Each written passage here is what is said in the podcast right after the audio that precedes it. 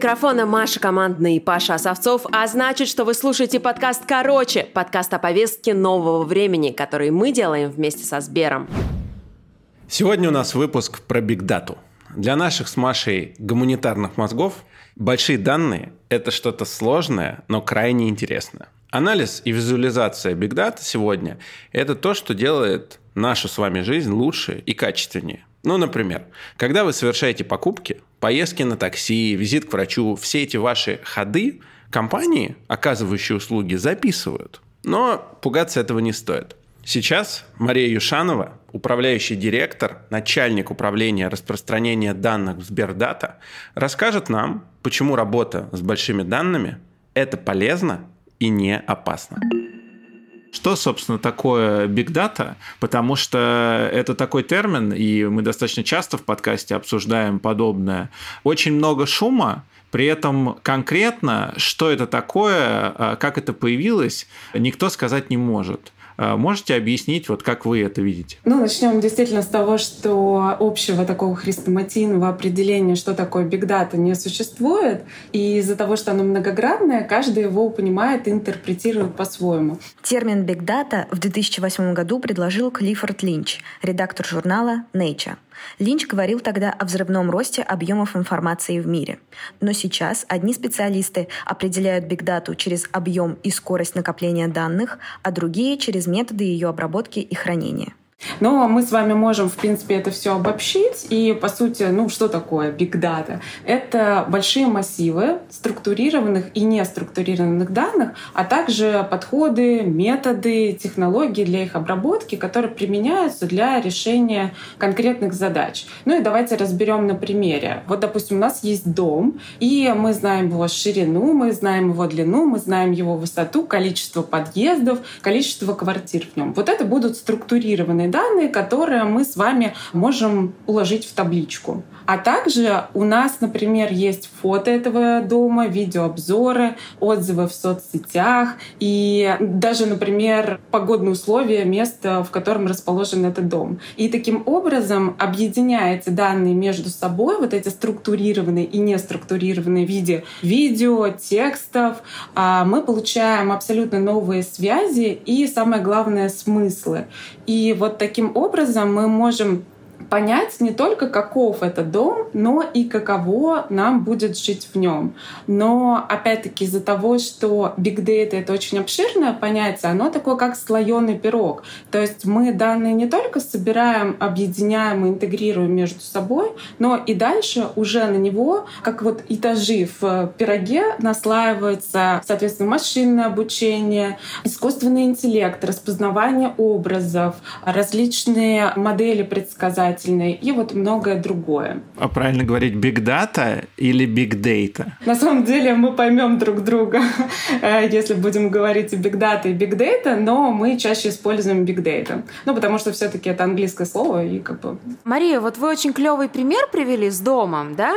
И такое ощущение, что big data — это нечто, что на самом деле может очень круто и качественно улучшить нашу жизнь. Но кажется, что big data — это не совсем про человека, это не совсем про индивидуума, это скорее про какие-то такие глобальные процессы, которые происходят в мире. С другой стороны, вроде как, через глобальные процессы мы можем лучше узнать себя. Вот можете мне объяснить, Data это все-таки в большей степени про что? Чтобы сделать нашу жизнь удобнее или чтобы обратить внимание на процессы, о которых мы сами и не догадывались? На самом деле и то, и то. А, вообще, когда собирается информация от э, участников, скажем так, от нас, да, то, конечно, мы вот в этом массиве данных абсолютно деперсонализированы. Мы с вами попадаем в определенный сегмент э, в абсолютно любой сфере. Да? Э, допустим, мы приходим обслуживаться в поликлинику, да, и там мы будем категоризировать кодировано на определенный возраст, да, молодежь,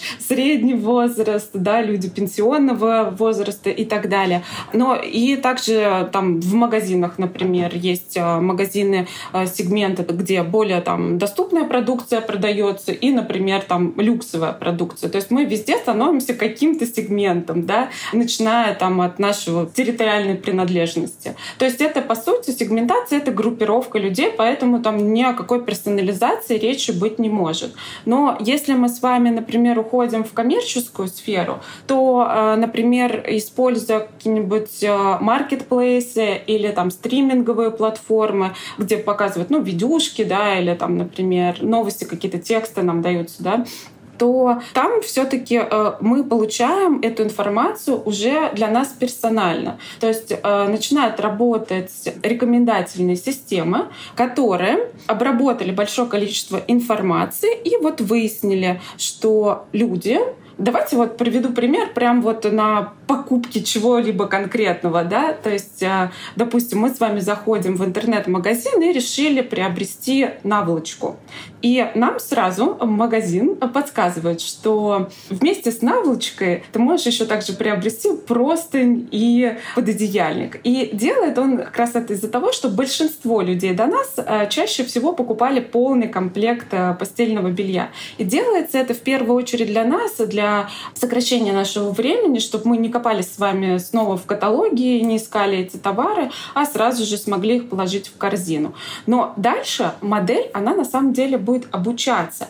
И она может, подсобрав еще данные, подсказать, что на самом деле те люди, которые покупали именно это постельное белье, чаще всего еще приобретали новую подушку и новое одеяло. И таким образом, самообучившись модель, вот потянув это большое количество данных и обработав, их, она нам даст уже более релевантное предложение. Но это я рассказала на таком очень простом бытовом уровне, но на самом деле это работает вот практически а, повсеместно в рекомендательных системах. И тут мы уже говорим про наши персонали, про наши выгоды, которые мы получаем от обработки больших данных и работы моделей. Вот знаете, мне показалось, что даже можно слоган такой придумать «Big Data — это я». Потому что, по сути, вот из того, что вы рассказали, получается, что на протяжении всей жизни человека о нем собирается огромное количество информации. И он является, ну, скажем так, частицей да, этой бигдаты. И эти массивы информации такие огромные, что их можно проанализировать и дальше уже предугадывать и наше поведение, и наши предпочтения, еще какие-то наши штуки. И это все на самом деле довольно интересно. Да, это поэзия. Слушай, это настоящая ну, поэзия 22 века.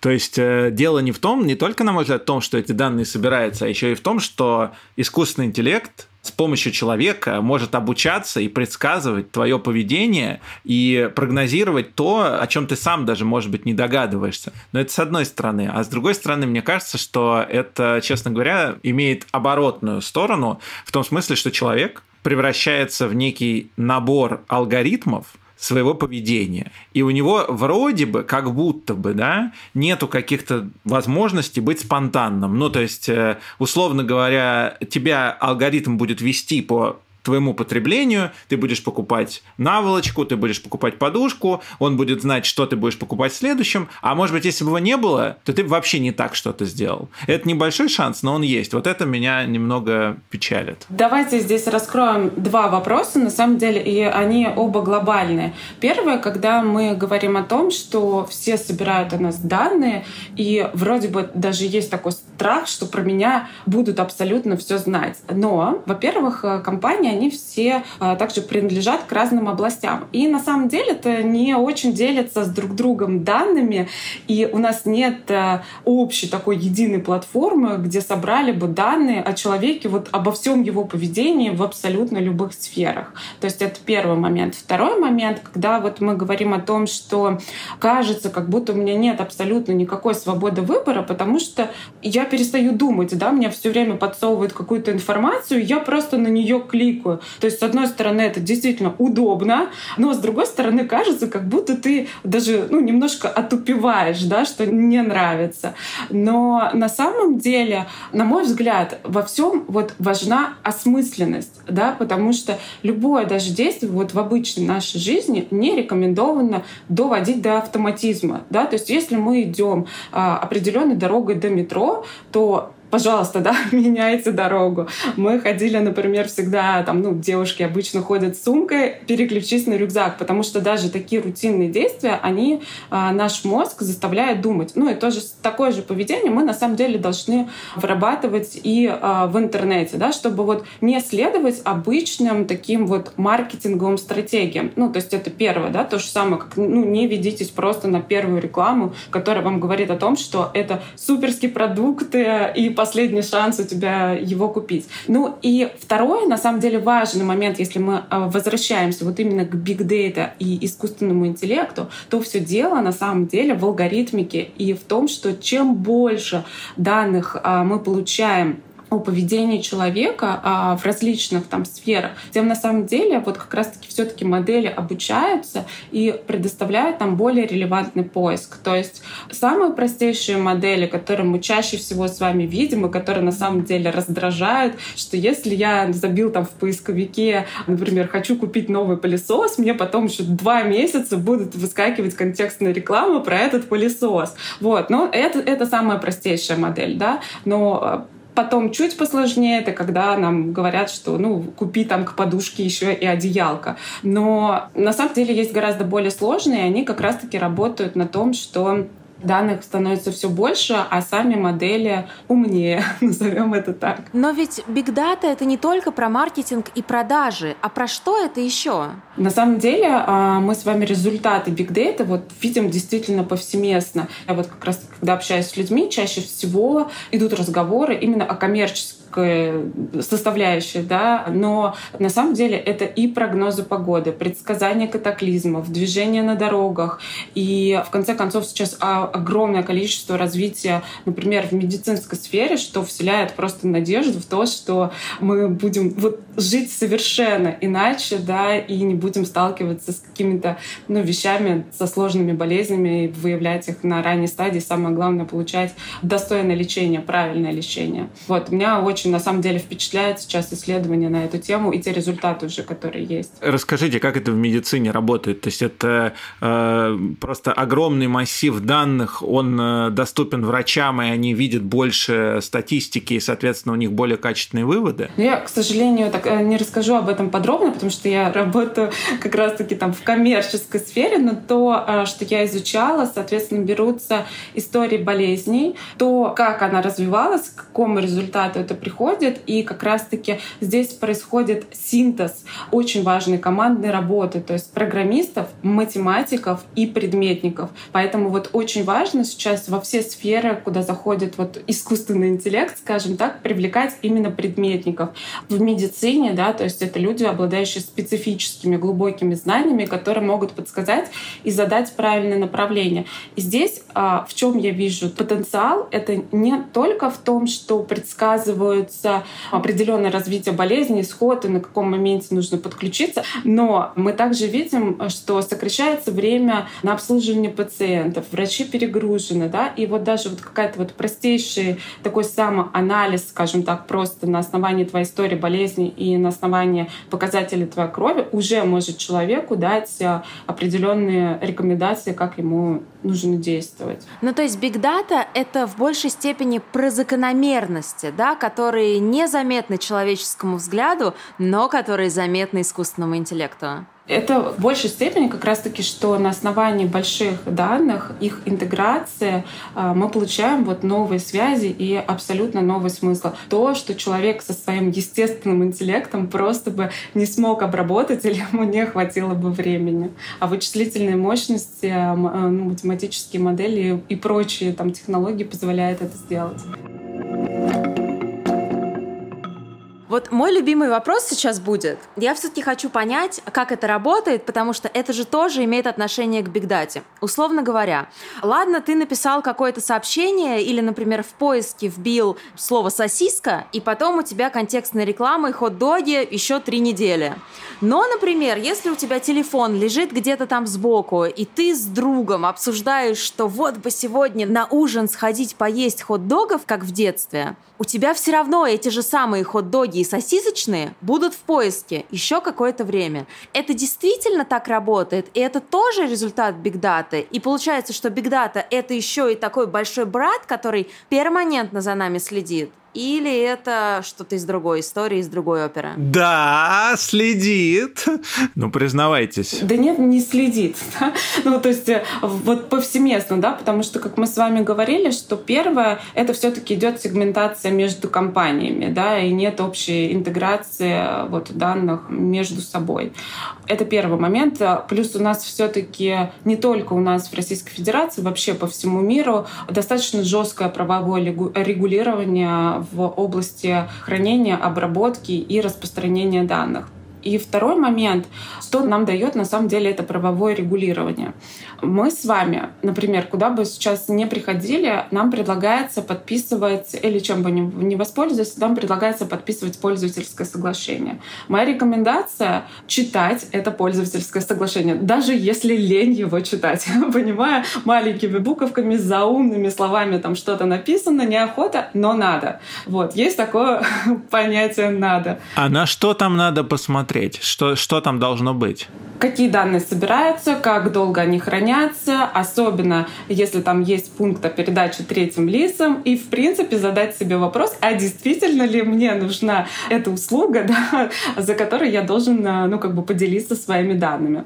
Второй момент — это, соответственно, в принципе, вот мы говорим о такой цифровой гигиене. Мы с вами заходим на сайт, и сейчас нам а, предлагается например, сразу акцептовать, согласны ли мы на использование куков, а, либо мы запрещаем это, да. То есть у нас тоже есть возможность отказаться и не оставлять свой цифровой след. У нас а, при использовании мобильных приложений выскакивает предложение поработать со своими настройками.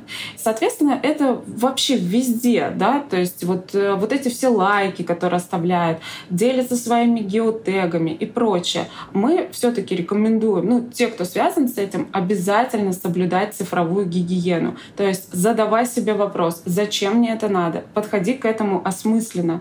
И а, если чуть глубже даже спуститься в эту тему, то есть чего мы обычно боимся, да, это что кто-то воспользуется моими данными и принесет мне какой-то материальный или моральный ущерб. Ну, украдут деньги, залезут в телефон, то есть это, в общем, ну, не про то, какие, на какие сайты я захожу. Хотя мне, наверное, было бы некомфортно, если бы кто-то узнал, например, э, на какие я захожу сайты. Но на самом деле, первое, что э, если говорить про деньги, то здесь тоже очень большая рекомендация рекомендация пользоваться при покупках в интернете виртуальными карточками. Они оформляются день в день, и, соответственно, мы можем быть уверенными за сохранность наших средств. Если мы, например, даже пользуемся карточками, ну, это я сейчас ухожу немножко в другую область, но все же расскажу какие-то свои личные лайфхаки, потому что, например, у меня тоже была ситуация, когда деньги своровали с карточки, хотя я, в принципе, расплачивалась ей вроде бы в хорошем месте, но я точно знаю, что там стоял устройство, да, которое считало информацию. И я, например, всегда деньги с обычной карточки перевожу на вклад до востребования, и только когда расплачиваюсь в магазине, ну, например, не, не в интернет-магазине, где я могу воспользоваться виртуальной карточкой, а в обычном, да, в офлайновом магазине, или там за какие-то услуги, я просто быстро перевожу деньги со вклада до востребования в той сумме, которая необходима, на счет. Да, это может быть э, не очень удобно, иногда ты вдруг забыл это сделать, и только на кассе это обнаруживаешь, но нет ничего страшного сказать, подождите, пожалуйста, секундочку, и быстро провести эту операцию. Ну, технологии сейчас это позволяют. Но зато я вот как тревожный человек, я, в принципе, спокойна, что деньги в сохранности находятся. В принципе, так э, уходить-то в цифровой мир так быстро и так многообразно мы стали недавно. То есть, по сути, а, когда, наверное, появились вот айфоны, да, вот смартфоны, вот началась вот эта вот тотальная цифровизация, да, когда у нас iPhone стал там продолжением руки, ну или там не iPhone, смартфон. И, соответственно, э, конечно, мы перешли с налички на карточки. Нам стали доступны различные приложения, в которых мы проводим массу времени. То есть мы читаем книжки там, мы смотрим видюшки там, мы, в принципе, обучаемся чему-то. Ну, чего только нет у нас уже в смартфонах. И это, конечно, определяет наше поведение. То есть мы повсюду действительно оставляем свои цифровые следы. И мир с точки зрения технологий тоже развился до такой степени, что у нас появилось железо с процессорами, которое может сохранять и обрабатывать большое количество информации. И, в принципе, как мы это все знаем, и многие об этом говорят, да что вы нам тут сейчас говорите про такой хайп искусственного интеллекта, он был уже давно. Да, он был давно. И машинное обучение было давно. И статистика статистика и статистический анализ, он был тоже давно. Но просто сейчас появились мощности и технологии для того, чтобы это объединить все между собой и вот дать тот результат, который мы видим. Окей, а Сбердата это что за такое направление, которое занимается, ну, тоже сбором огромных массивов информации? Только в банковском деле или еще в каких-то других сферах? Расскажите, пожалуйста, про Сбердату, потому что я, честно говоря, до конца не разобралась, что это такое. Сбердата, Сбердейта — это подразделение внутри структуры Сбера, то, чем мы занимаемся. У нас есть корпоративная аналитическая платформа, куда реплицируются данные из различных автоматизированных систем не только внутри банка, но и внутри экосистемы Сбера. Мы эти данные сохраняем, объединяем, э, интегрируем между собой, то есть как бы преподготавливаем дальше для вот этого слоеного пирога, когда начинается машинное обучение и подключаются различные технологии там в области области искусственного интеллекта. То есть, по сути, мы обладаем платформой, программным обеспечением, различными сервисами и процессами, которые обеспечивают вот дата-сайентистов да, и те, кто работает с моделями данных, вот э, необходимыми мощностями и данными, скажем так. Мне это все страшно интересно, скажу я вам. И мне действительно кажется, что в Data, не буду отставать от лучших, очень много красоты. При этом это же какая-то дичайшая смесь и статистики, и программирования, и поэзии, как заметил Паша. И поэтому я хочу понять, вот, например, если быть бигдата специалистом, какое нужно тебе получить образование? Ты можешь им стать, если, например, ты не владеешь языками программирования? Или все возможно, и обучение на бигдата специалиста, оно устроено немножко по-другому, чем на программиста, например? Ну, так как, опять-таки, в сфере Big Data огромное количество направлений, и самый лучший результат как раз получается от командной работы, то есть от э, программистов, да, которые непосредственно пишут код и математиков, но и также от предметников и очень хороших аналитиков, потому что без этого синтеза именно правильного результата мы не увидим. То есть э, в сфере Big Data найдут э, применение себе как и люди с математическим складом ума, специфическим IT-образованием, так и гуманитарии. А, например, гуманитарии, они — это вот люди, которые обладают эмпатией, умеют слушать и э, умеют понимать смыслы. И эти люди абсолютно бесценны в исследование клиентского пути и предложение правильной аналитики. Ну или, допустим, возвратимся к моей любимой теме, в которой я дилетант, но, допустим, вот врач или лаборант, следующие анализы, да, и чуть соединив себя со сферой IT, а, получается очень классная коллаборация, когда человек с медицинским образованием а, дает абсолютно новые ценные знания, которые помогают вот э, эту модель обучать, да, и давать дать э, абсолютно, ну, как бы правильную прогностику, правильные смыслы. Это вот этих людей вы называете предметниками? Да. Маш, у нас есть шансы еще э, в последний вагон этого поезда залететь. Мы можем быть предметниками, объяснять что-то, как люди с гуманитарным э, складом ума. Абсолютно. И то есть это важно даже не только вот с точки зрения объяснения чего-то, то есть ты понимаешь предметную область, и ты делаешь свой вклад вот именно своего естественного интеллекта да, в обучение модели, но и также ну, и в правильные выводы, которые дает эта модель.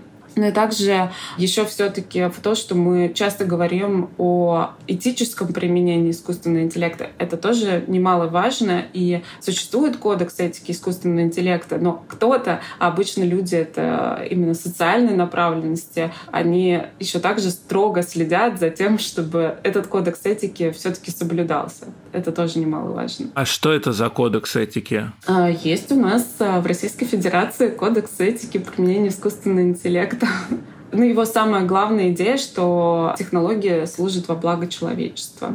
Ну, там несколько пунктов более обширных, но я считаю, это очень важная штука. Будем надеяться, что его все будут соблюдать. Это как три закона робототехники Айзека Азимова. Вот что-то вот примерно из той же оперы. Я вот еще о чем хотела поговорить. А мне, например, как молодому предпринимателю, а мы уже не один подкаст записали о том, что я молодой предприниматель, а вообще Data кажется чем-то, что может очень сильно помочь.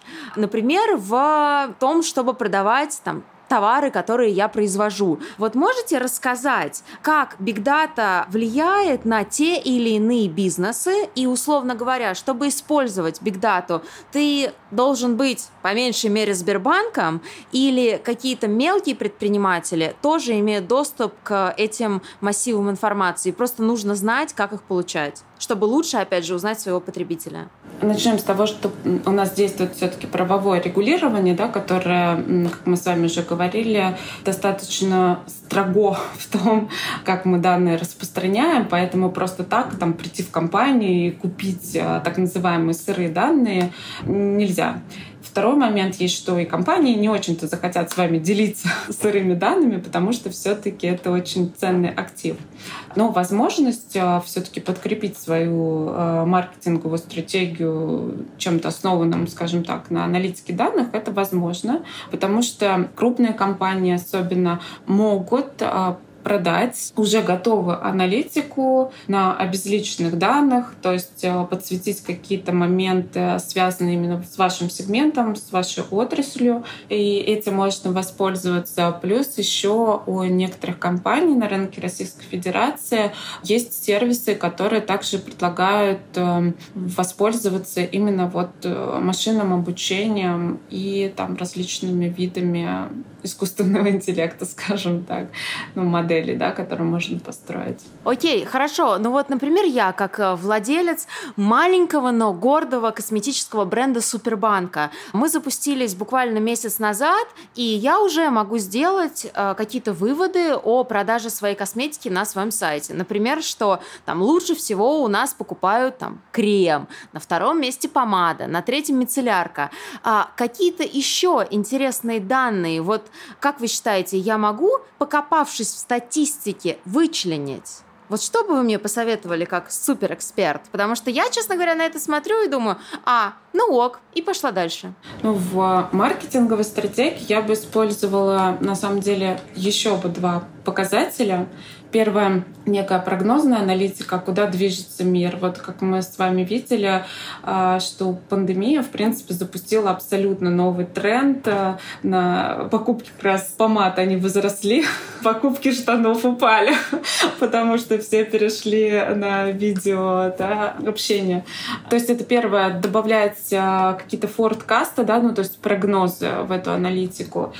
И Второй момент — это некая аналитика того, а как я могу создать спрос на свой продукт. Иногда же бывает такое, что мы, продвигая какой-то продукт на рынок, ну, то есть мы, если находим какую-то новую нишу, то настолько сейчас мы присыщены да, предложениями, что очень трудно продвинуть свой продукт, и тогда включается мы что-то из смежных областей, да, вот как, например, Adidas, Nike, да, когда они же делают не только одежду, они популяризируют свой спорт да, и то есть они запускают различные там марафоны, поддержку спортсменов и так далее. То есть они делают спорт модным.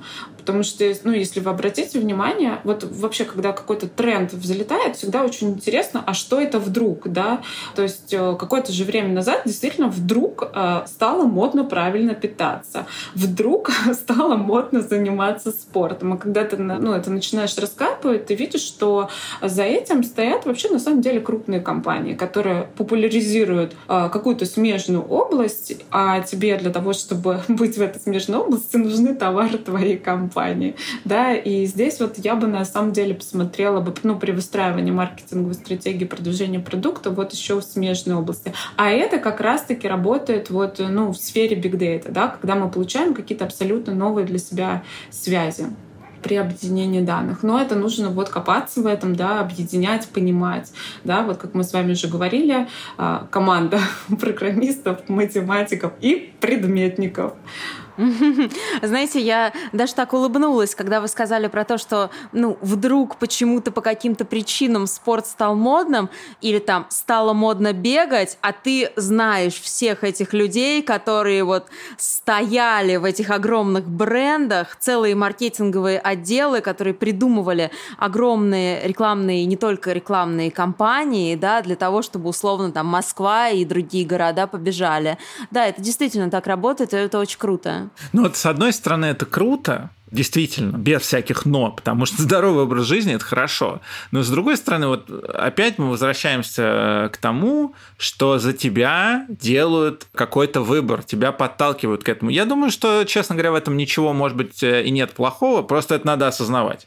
То есть нужно просто понимать, что это происходит. Это не только ты в этом процессе существуешь, а как ну, в глобальном мире существует много разных глобальных процессов, которые в том числе на тебя влияют. Поэтому очень важно соблюдать кодекс этики, но только во благо человечества этот кодекс этики, его реально соблюдать? Да, тут э, на самом деле сложный вопрос, потому что мы все знаем, что а, лучше всего соблюдаются законы, за которые есть какая-то карательная мера. Да? Но я уверена, что это будет развиваться, и то есть, э, ну, как и законодательное поле, да, вот оно сейчас достаточно такое жесткое, и в принципе, ну, но и плюс еще все-таки ну, я знаю, по крайней мере, как у нас, да, это работает в Сбере.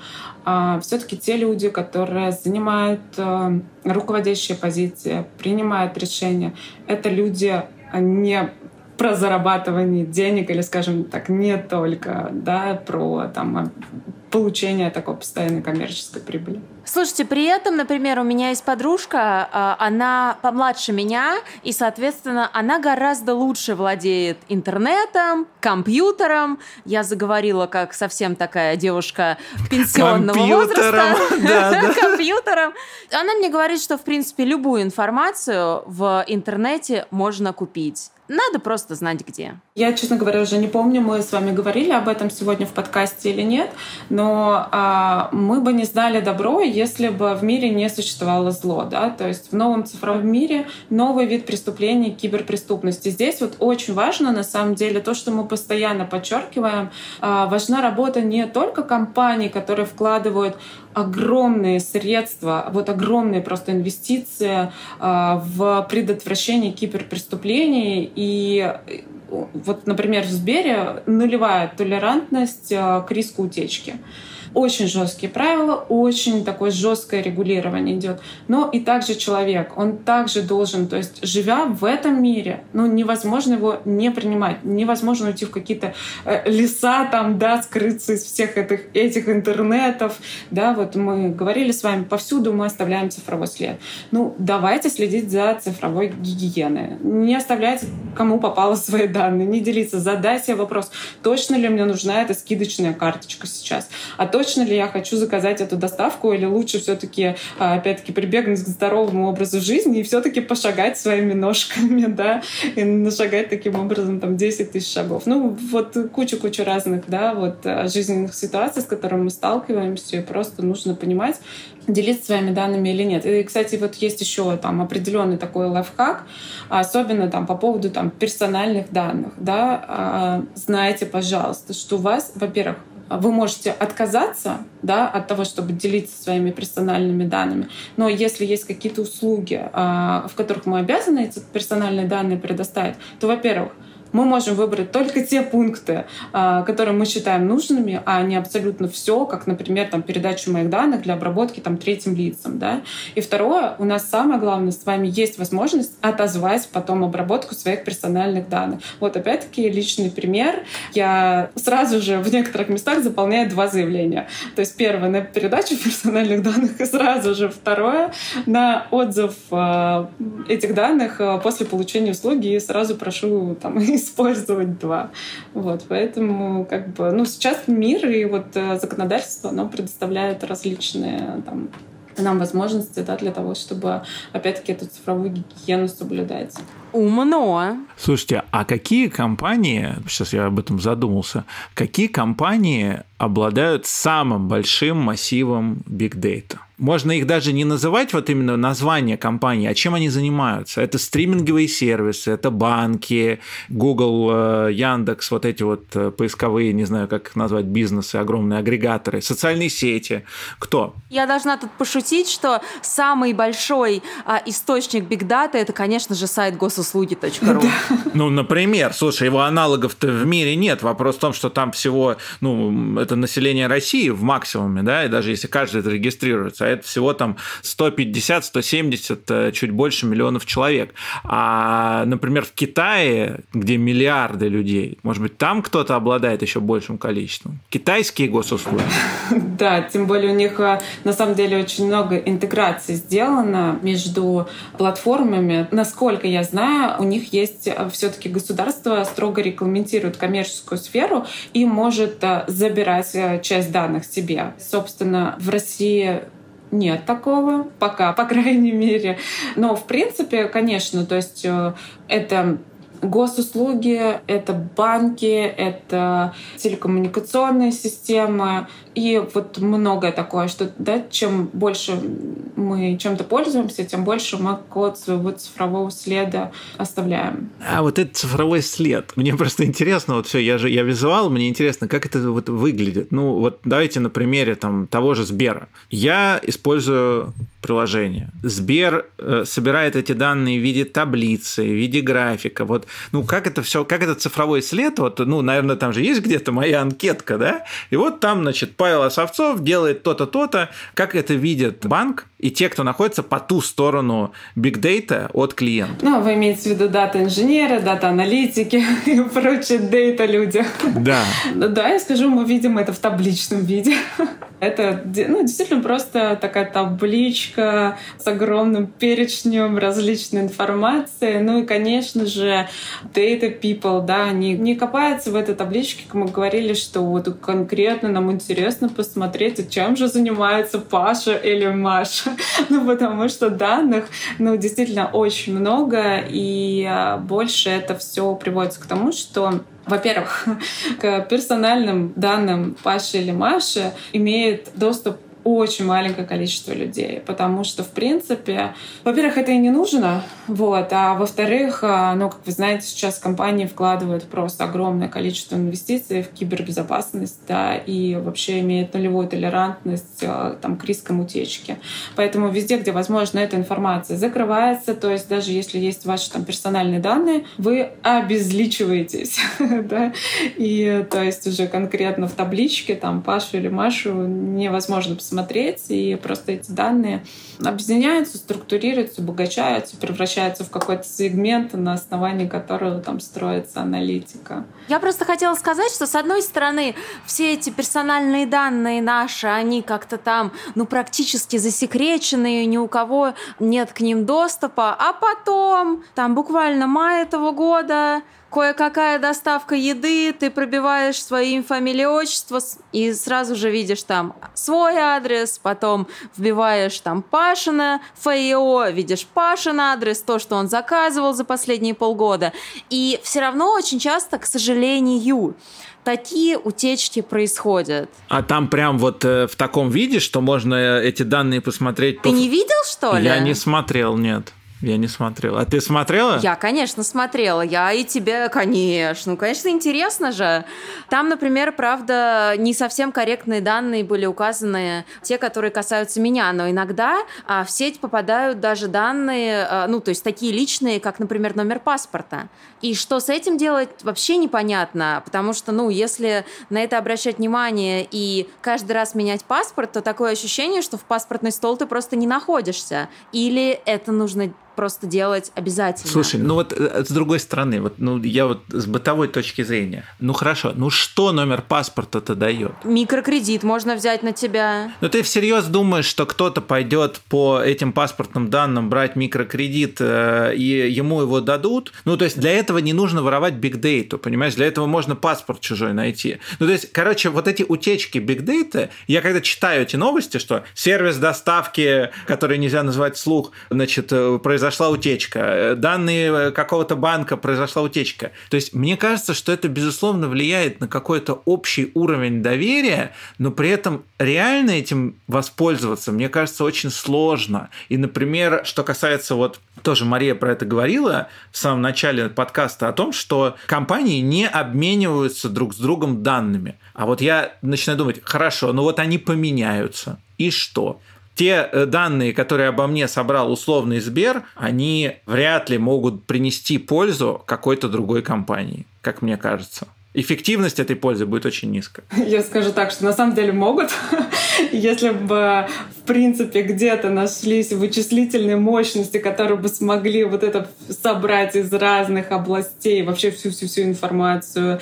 И, опять-таки, ну, на самом деле это могло бы дать просто удивительные возможности, но у всего есть обратная сторона. Какие? Вот эти пофантазируем. Можете мне сценарий описать какой-то? На самом деле мы можем уйти там в какую-то утопию, утопию, да, и говорить о том, что можно контролировать вообще абсолютно любого человека, то есть э, зная вот поведение каждого человека, в принципе, найти какие-то схожести, да, и нами начинает просто управлять, да. Как это может произойти? Так или иначе, если уж э, там углубиться, да, даже ну, в, какое-то что-то на, на стыке там философии или чего-то, да, то, и поразмышлять на тему того, что а если у нас там свои собственные мысли, да, ведь мы с вами рождаемся, и сначала в нас что-то вкладывают родители, учителя, потом мы начинаем смотреть книги, определенные фильмы, и таким образом формируем свое мировоззрение. И уже все знаем, там подтвержденные исследования есть на тему того, что наш э, мозг не любит много трудиться, да, употреблять,